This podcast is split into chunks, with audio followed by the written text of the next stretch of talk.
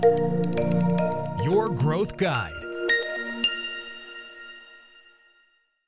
Χαίρετε. Πάει καιρό από τότε που κάναμε το προηγούμενο επεισόδιο του Your Marketing Growth Guide. Ξέρω ότι σας λείψαμε. Υπήρχαν πάρα πολλές ιδέες που έπρεπε να υλοποιηθούν. Είμαστε σε μια κατάσταση τώρα που αρχίζει σιγά σιγά και πέφτει η σκόνη και μπορούμε να επανέλθουμε δημιουργικά στο κανάλι. Αφορμή για το σημερινό επεισόδιο ήταν μια συζήτηση που έκανα τις προάλλες με μια επιχειρηματία, όπου διαπιστώσαμε ότι ένα μεγάλο ποσοστό των leads που ερχόντουσαν στην επιχείρηση, δηλαδή των υποψηφίων πελατών που ερχόντουσαν στην επιχείρηση, ήταν από ένα μόνο κανάλι.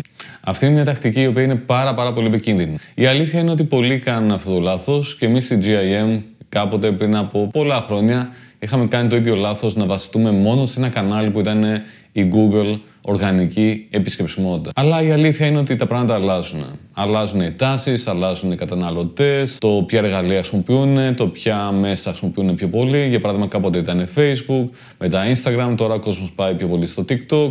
Άρα συνεχώς αλλάζουν τα πράγματα. Αν λοιπόν μια επιχείρηση βασίζεται μόνο σε ένα κανάλι, π.χ.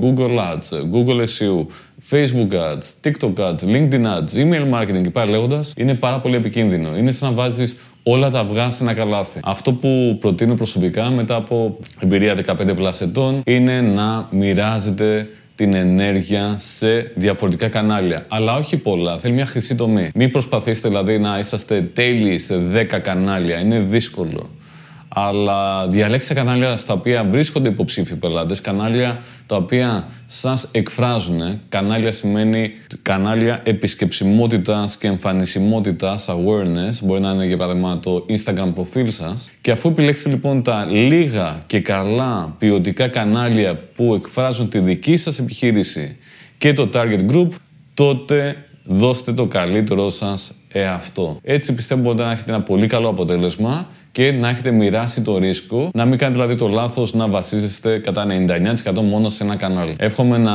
σας βοηθάει αυτό το επεισόδιο να αποφύγετε λάθη, να κάνετε κάποιες ε, κινήσεις proactively πριν γίνει το κακό όπως λένε. Περιμένω τα δικά σας ε, σχόλια, τα δικά σας ε, μηνύματα. Κάντε like, share, comment, subscribe στο κανάλι αν είναι η πρώτη φορά που έρχεστε και εύχομαι να τα πούμε στο επόμενο επεισόδιο.